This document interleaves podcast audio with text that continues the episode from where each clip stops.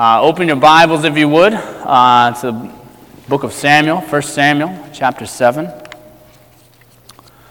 ask as you turn there, you would uh, pray for my family. Uh, the kids have been sick this week, and so it's finally running through the last one at this point with the Myra, which may be the worst one so far. Um, that girl, I can tell you, the Lord's testing me and growing me. Amen. Amen. Uh, one of the major themes of the Bible is this idea uh, of always having before us two choices.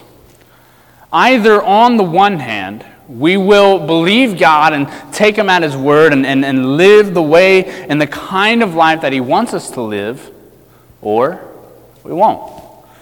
Um, these are the two choices. There's not a middle option. Right? Psalm 1 begins by talking about uh, the, the man who uh, walks in the way of sinners, right? Stands in the council of the ungodly, uh, that, that then sits in the seat of the scornful, right? That those people are enemies of the Lord and their lives will burn up like the chaff with fire. But the, then it contrasts the, that kind of person with the person who uh, meditates on the law of the Lord, right? And, and what's it say about that person? It says that, that his life will be like a tree planted beside uh, streams of living water. Right? All through the scripture, we have this idea uh, that, that all of humanity are either in two people, represented in two people. Either folks are uh, being represented before God in Adam, which isn't a good thing. It's not a good thing. Right? So if you are in Adam, what that means is that you are still a part of fallen humanity, that you stand before God condemned. Right, there was this interaction with Jesus and the Pharisees uh, where uh, he says, look, look, I didn't come to condemn you. Well, that sounds like good news, doesn't it? Until you read the next line. Why didn't Jesus come to condemn? Because all of humanity is already, already standing condemned before a holy God. And so Jesus says, I didn't come to condemn, I, I, come, I came to provide salvation and a way of escape for you. And so, like, there's these two choices. Either we're in Adam, or as Paul would say, that, that we are in Christ, right? One of the, the most beautiful phrases, the prepositional phrases in all of the New Testament is this two words, in Christ. Uh, Ephesians uh, would walk us through that, that it's in Christ that we are adopted. It's in Christ that we have forgiveness. It's in Christ that we uh, have the indwelling of the Holy Spirit, right? If, if you are in Christ, what that means is that you're a child of God, that you've been empowered by the Spirit of God to walk as God would have you in life. These are the two choices before us. And the same is what we see in, in, in the book of Samuel. It's so far so far, uh, what have we seen of all the different, think about it, chapters 1 through 7. Let me give you a, brief rundown. Uh, chapter 1, what we find? We find the story of, of Hannah, a woman who cannot have kids. And in those days, often thought that this was a judgment of God upon you. Uh, she couldn't have kids, and yet she's the only character we see in the story who actually seeks the face of the Lord, right? And you get chapter 2, you get Hannah's prayer, which is echoed in the New Testament and uh, by the words of, of Mary as she's speaking to the Lord after getting news that she will be the one who would bring the Savior into the world. And so you, Hannah, you get the story of Hannah, who seems to bring uh, this God-fearing, this God-walking person, this person who wants to be like the Lord. But the priest, Eli, his two sons, what do we know about them? The, the, the Bible says that these are wicked men before the Lord. You'll notice that there's not, there's not two, there's, there's only two options. There's not a third option for all the characters. You can do this with the whole scripture, by the way. As you read it, you should be reading the Old Testament. Was, let me give you a helpful way of reading the Old Testament. A helpful way to read the Old Testament is to read it like, is this, is this a good guy or a bad guy? You say, that sounds childish. It is, and it's great. And actually, it's how the stories of the Scripture are meant to shape us in our lives today. Is this someone who we should emulate or, or, or, or do the, the opposite of? Right? That's how we should read the Old Testament. So Eli and his sons are, are men who we would not want to copy. And so then you get the, the, the, the, the nation of Israel really gets represented in chapters 4 through chapter 6, right, with the ark of the Lord. Right, you have this, this, this kind of breakout in chapters uh, 5 and 6. You have no mention of Samuel.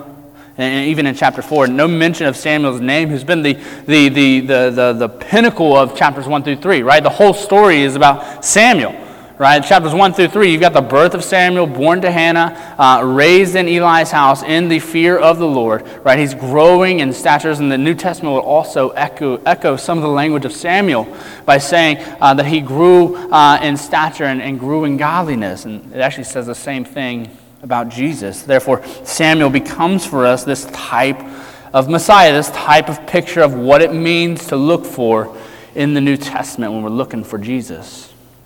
But then you get the, the nation of Israel in chapters 4, 5, and 6. Uh, and these are, these are people who you wouldn't want to emulate. Right? Like these are, they seem to make a talisman or this, uh, this magic uh, wonder of this box called the Ark of the Lord. And they think that if we have that, man, we're, we're, we're, we're good. We're good. Nothing to fear. Because they lost the battle, they go get the ark, and then, uh, uh, wonder of wonders, even with the ark of the God, this talisman, or so they thought, they lost the battle. And the point of the story then that we kind of looked at last week is that whether you're the Philistines who openly disrespect and disobey God, or you call yourself a Christian, you call yourself a child of God and still disobey the Lord, who can stand before a holy God? But what we see in chapter 7 is the story begins to shift. The story begins to shift. Look at it with me in verse 2.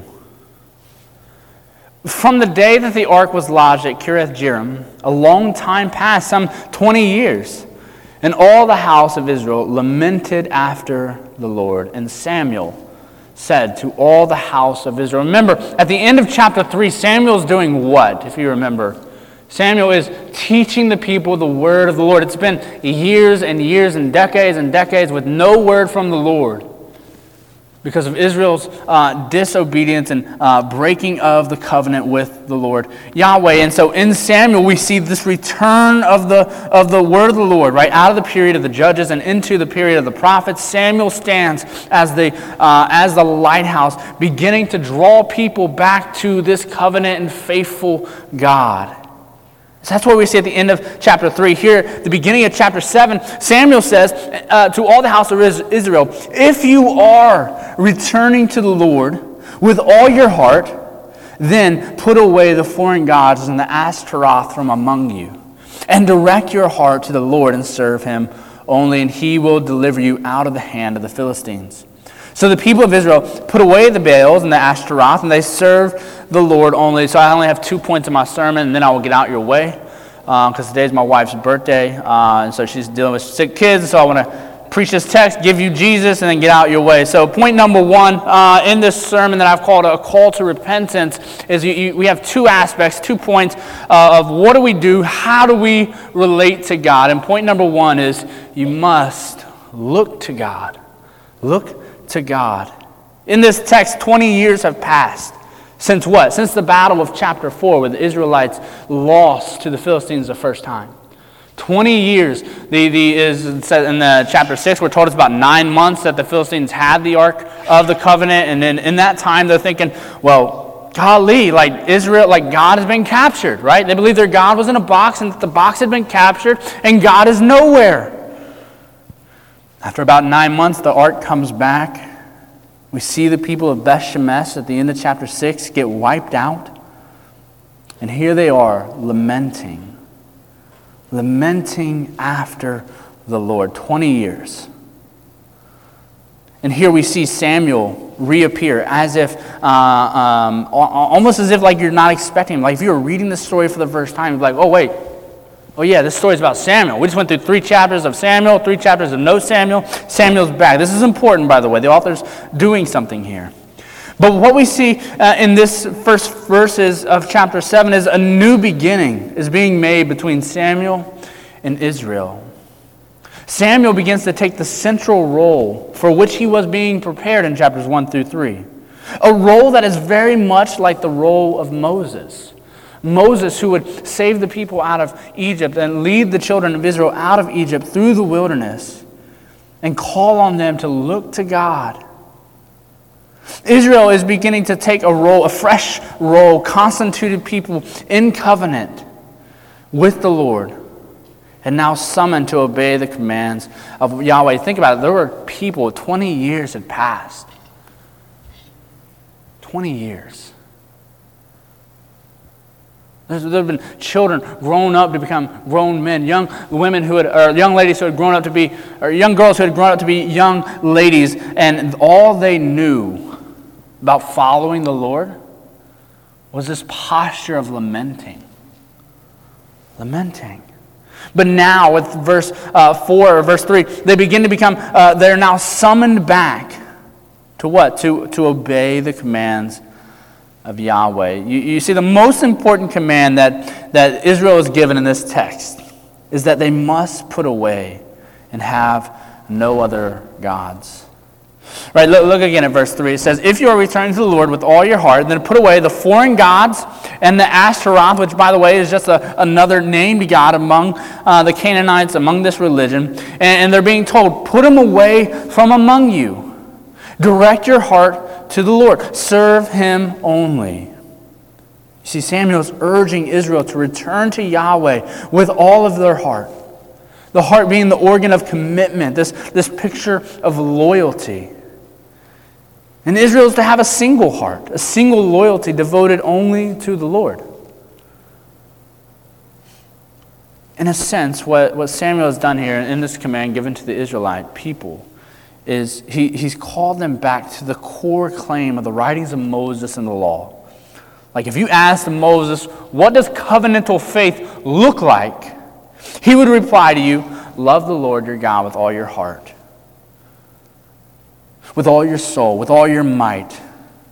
Right? This is what he would have said. This is what covenantal faithfulness looks like. And so, verse 3, what Samuel is doing to the people of, of Israel in, in his day, in his time, is saying the same thing that Moses said to the children of Israel. He's echoing this idea like, turn to the Lord. Stop looking to the left. Stop looking to the right. Look to the Lord only. Stop placing your faith and hope in other things. In other words, the call that Samuel is placing on the children of Israel is that in the face of Philistine threat, in the face of Canaanite culture, in the presence of a Canaanite pagan religion, in the presence of all of that, they must put their hope squarely in the Lord. That's not where they were. Right? The children of Israel, in this day, they were beginning to mix their faith in Yahweh and their loyalty to Yahweh alone with other loyalties and other alternatives that seemed to be more attractive, more compelling, more rewarding. Israel has been tempted again and again to move slightly from their central loyalty to Yahweh. And notice that this, these weren't changes like overnight, these were slow, progressive changes, small steps, little by little. You, you can worship Yahweh, but, but why don't you also worship this. Why don't you also begin to put your hope and trust in your 401k, Israel? Like, like what if we put our security, like, what if instead of just always, you know, we can rely on the Lord, but what if, mm, what if we just build some walls for some security? There's this slow progression. out of God here, out of God there. You don't have to stop worshiping Yahweh. Still worship the God Yahweh. But then also, what about all these other things? Israel is also tempted to change its mode of ethics. Like, right, they begin to act different. As they worship different, they act different. This is important, by the way. Anytime there's a slide of morality in a people group, you can be sure that there has first been a slide in what that people is worshiping. Samuel is called here by God to call Israel back to its primary loyalty, to its single reliance, and to shun all other modes of life, security, and well being. The demand of Samuel is that Israel belong only to Yahweh and no other. The promise then at the end of verse 3 is that if the people will do this, then the Lord is able and will deliver his people. Again, the call of Samuel is echoing the call of Moses, called to Israel at Sinai, where, where Moses said this Now therefore, if you will indeed obey my voice and keep my covenant, you shall be my treasured possession among all peoples, for all the earth is mine, and you shall be to me a kingdom of priests and a holy nation. So the, the words Moses told Israel. But then it also, it's a, it's a summons of Joshua at Shechem. When, when Joshua again is calling the people of Israel, he says this Now therefore fear the Lord, serve him in sincerity and in faithfulness. Put away the gods your, that your fathers served beyond the river and in Egypt, and serve the Lord. And if it is evil in your eyes to serve the Lord, choose this day whom you will serve, whether the gods your fathers served in the region beyond the river, or the gods of the Amorites in whose land you dwell. But as for me and my house, we will serve the Lord. You see, Israel has a choice to make. They can choose to decide and, and follow God, to believe God at His word, and follow Him, no matter what may come, or to not. They can begin to slowly drift, theological drift, and begin to put their hope and trust in other things. And what we see for the first time in this story is Israel begins to get what the Lord's saying. See, Israel must decide again for covenantal faithfulness against all other modes of peace, all other modes of prosperity. Think about this story as, as, as place yourself in this text. What is this? What does the Lord, what does the Holy Spirit want you to see in this text? Is the call on you, Christian, to follow the Lord, to put away other gods from among you, and then the Lord will deliver you? That's how a lot of people preach this text. But as followers of Jesus, we must realize that this call on Israel is important for us, but different for us. You see, can, we cannot simply or merely read this text and go like, oh, Israel had to look to the Lord, follow the Lord, put their hope squarely in the Lord, and therefore we should go and do likewise. We can't merely say that. And here, here's where I want to help you. One of the most helpful things you can do when reading Old Testament passages like this, where Israel's commanded and then the, they have the choice whether to obey or not, I want you to remember this one very simple fact that maybe you've never thought of. Jesus read this passage. Think about it. As a young boy, Jesus read this passage. He loved these passages, he loved the entire Old Testament. He grew up reading these passages and seeing Israel time and again. Sometimes they would follow the Lord, and sometimes they wouldn't follow the Lord. And there's this vicious cycle. And Jesus read this passage and say, okay, okay. In my life, I must follow the Lord, put away other gods, have no other loyalty. That's how Jesus read these passages. And listen, he lived it. He lived it. At no point did your Savior ever have any other loyalty to anyone except Yahweh. You see, this command on Israel should have been the position of all of our lives, but if we're honest, it's often not, is it? Like the children of Israel, we struggle. We begin to get off course. We, we begin to set our eyes and fix our eyes on other things, but not Jesus. Jesus never had to put away other gods, for he never, never worshiped other gods. You see, where Israel failed time and again, it, Jesus would stand. Jesus was the true Israel. He never mixed his faith. So we cannot jump from the, the command given to the Israelites and just begin to apply it to ourselves as if, as, as if it'll work. Like, think about it. How many times have you ever sinned in your life and be like, ah, you know what? This time I'm putting away other gods. This way I'm putting away everything else. I'm going to be faithful to the Lord only. How many times have you ever said that in your hand? Just go ahead and raise your hand if you've said that. Anybody? Okay, some of you are honest, the rest of you are liars. It's okay. We're in church. You can repent afterwards. Like all of us, at one point or another, have looked at God's commands and looked at our lives and say, These don't line up. I need to again return to the Lord. But Jesus never did. Jesus always, for our sake, he became righteous where we would never become righteous. Jesus is the fulfillment of this text. And then now by the Spirit, he calls us back to this text and say, now do it. Not in your own strength, but in the strength that he supplies. You see, the difference between us and the Israelites is Israelites would never have what it took to put their faith fully in the Lord. They would time and time again fail, and so will we. The difference is that we're on this side of the New Testament. We know what Jesus has done. We know that He uh, took on our uh, sinfulness so that we could take on His righteousness. We stand before a holy God. The end of chapter, this question at the end of chapter 6. We stand before a holy God only in Christ. So the first is look to God. Number two, now get out your way. Cry to God. Look at verse 5. Samuel said, Gather all Israel at Mizpah and I will pray to the Lord for you.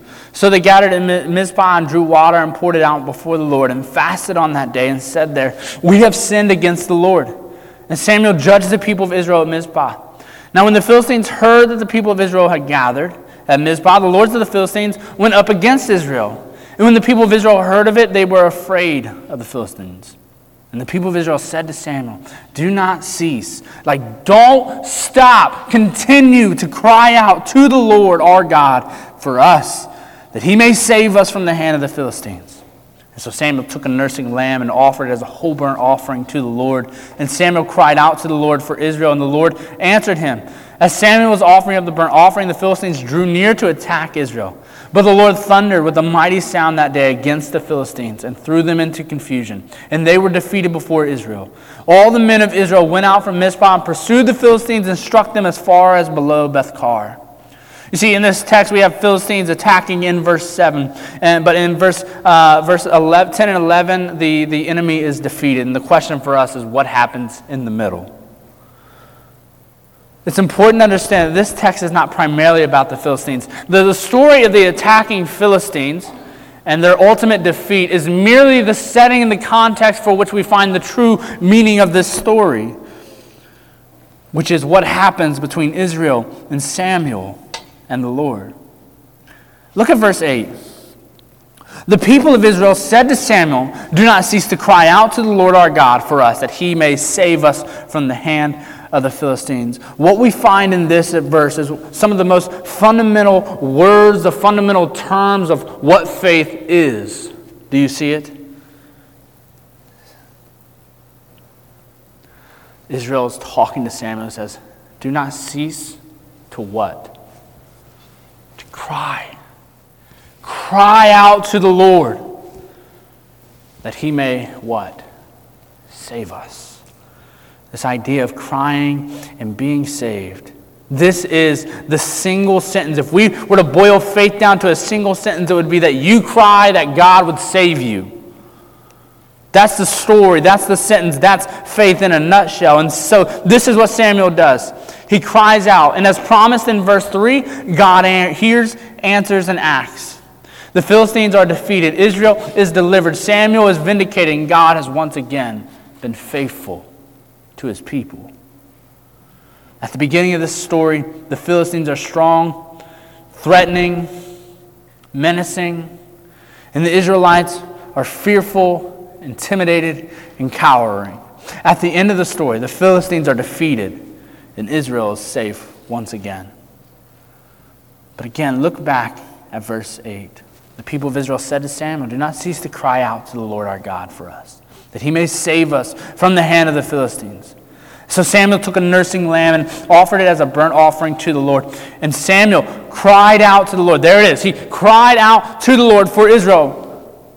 And the Lord answered him. Do you see this pattern? It's one of crying out followed by an answer. Verse 8, do not cease to cry that he may save. Verse 9, Samuel cried out, Yahweh answered. It is this pattern of crying and answering that we have the very core of what biblical faith is. This is what faithfulness of God's people looks like. Crying out to God is to acknowledge and put your trust in God, not relying on yourself or anything else. There's two ways you stand before the Lord. The one is this picture. This is the proper human response before a, a, holy God. The other one is you put your faith in anything else. You put your trust in anything else. You rely on anything else, and you are opposing God to his face. Samuel here is acting on behalf of the people of Israel in an act of repentance, an act of acknowledgement.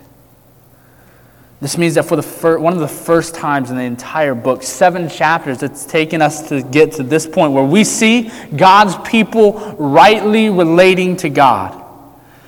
We've had glimpses of it so far in Hannah and Samuel, but now for the first time we're seeing it begin to play out en masse of what his people should be doing. And we not only see the people crying out, but we see then the Lord answering. He, he, answered. God is faithful, God is attentive. Jesus said, Everyone who asks will receive. And I wonder if Jesus, when he was teaching uh, his disciples in Matthew chapter 7, verse 6, that it, when you ask, then you will receive. I wonder, as he was teaching them, if he was thinking of this story and many countless other stories like it. This story teaches us that the character of God is to faithfully attend to the genuine need of his faithful people. Notice this doesn't even make sense in the story, right? If, if you were at war with an enemy who's already defeated you twice 20 years ago, what would your response be?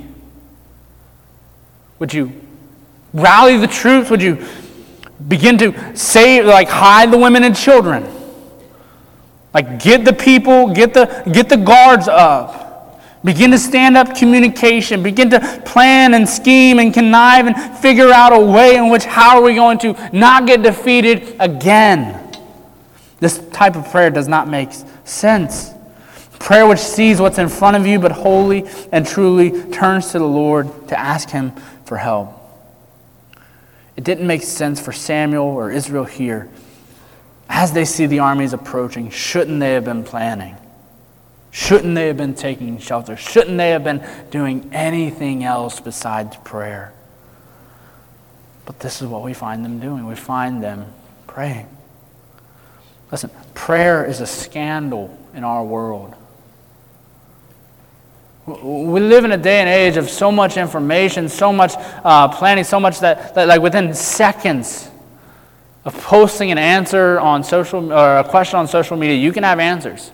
You can have a 10, 10 step action plan to go from bankrupt to billionaire very quickly.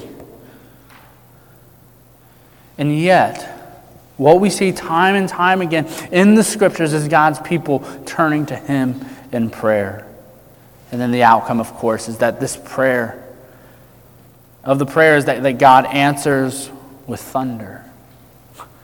There's, no, there's nothing in this story about like the Lord fought at all, like the, the Israelites fought at all and merely prayed. The Lord spoke through the thunder. He shook the heavens and the earth, and the Philistines began to become confused. And they, it says that they just merely lost the battle.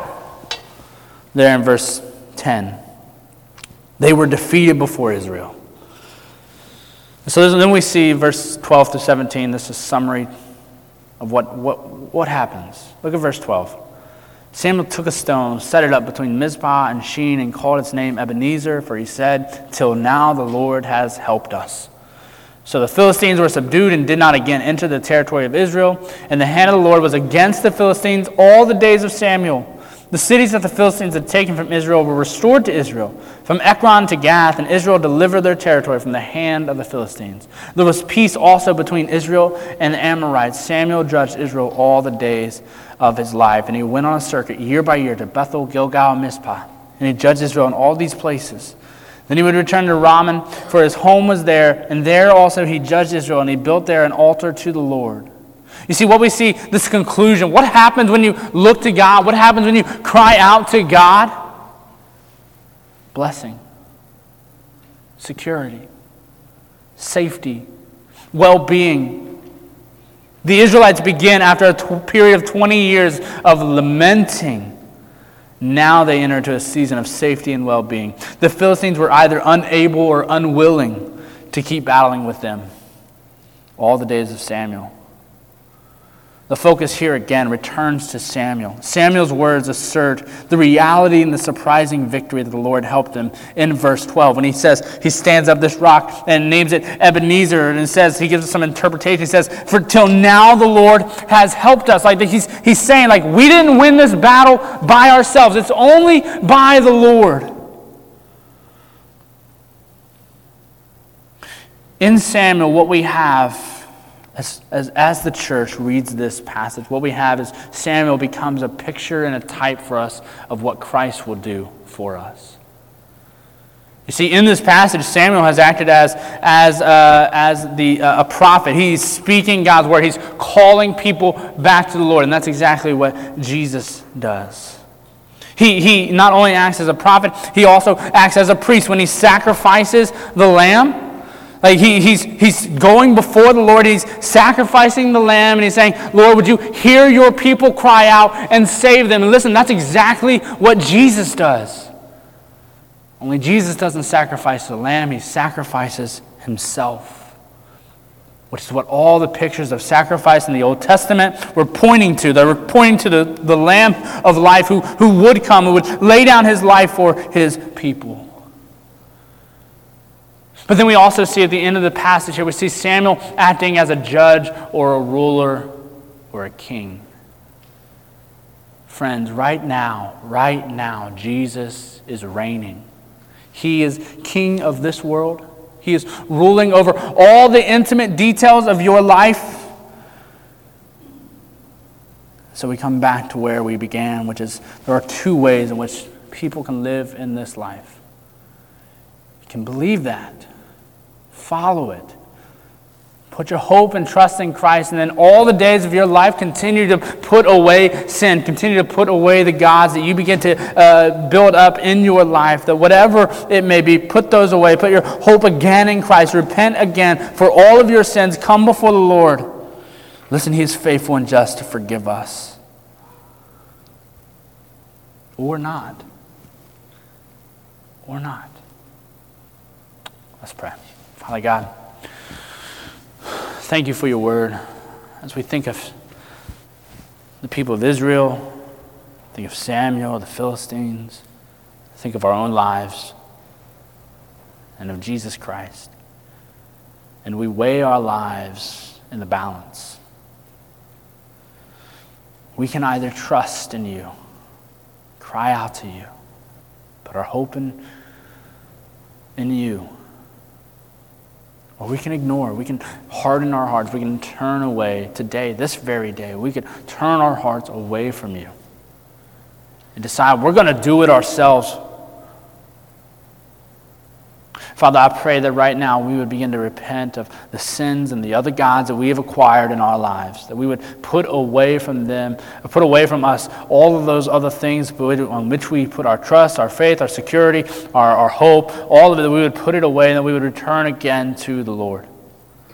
Today, that we would make a fresh commitment in our hearts to be of one mind, one heart knowing that Jesus fulfilled this. He did it for us, and now by the power of the Spirit, He's enabling us to live this kind of life.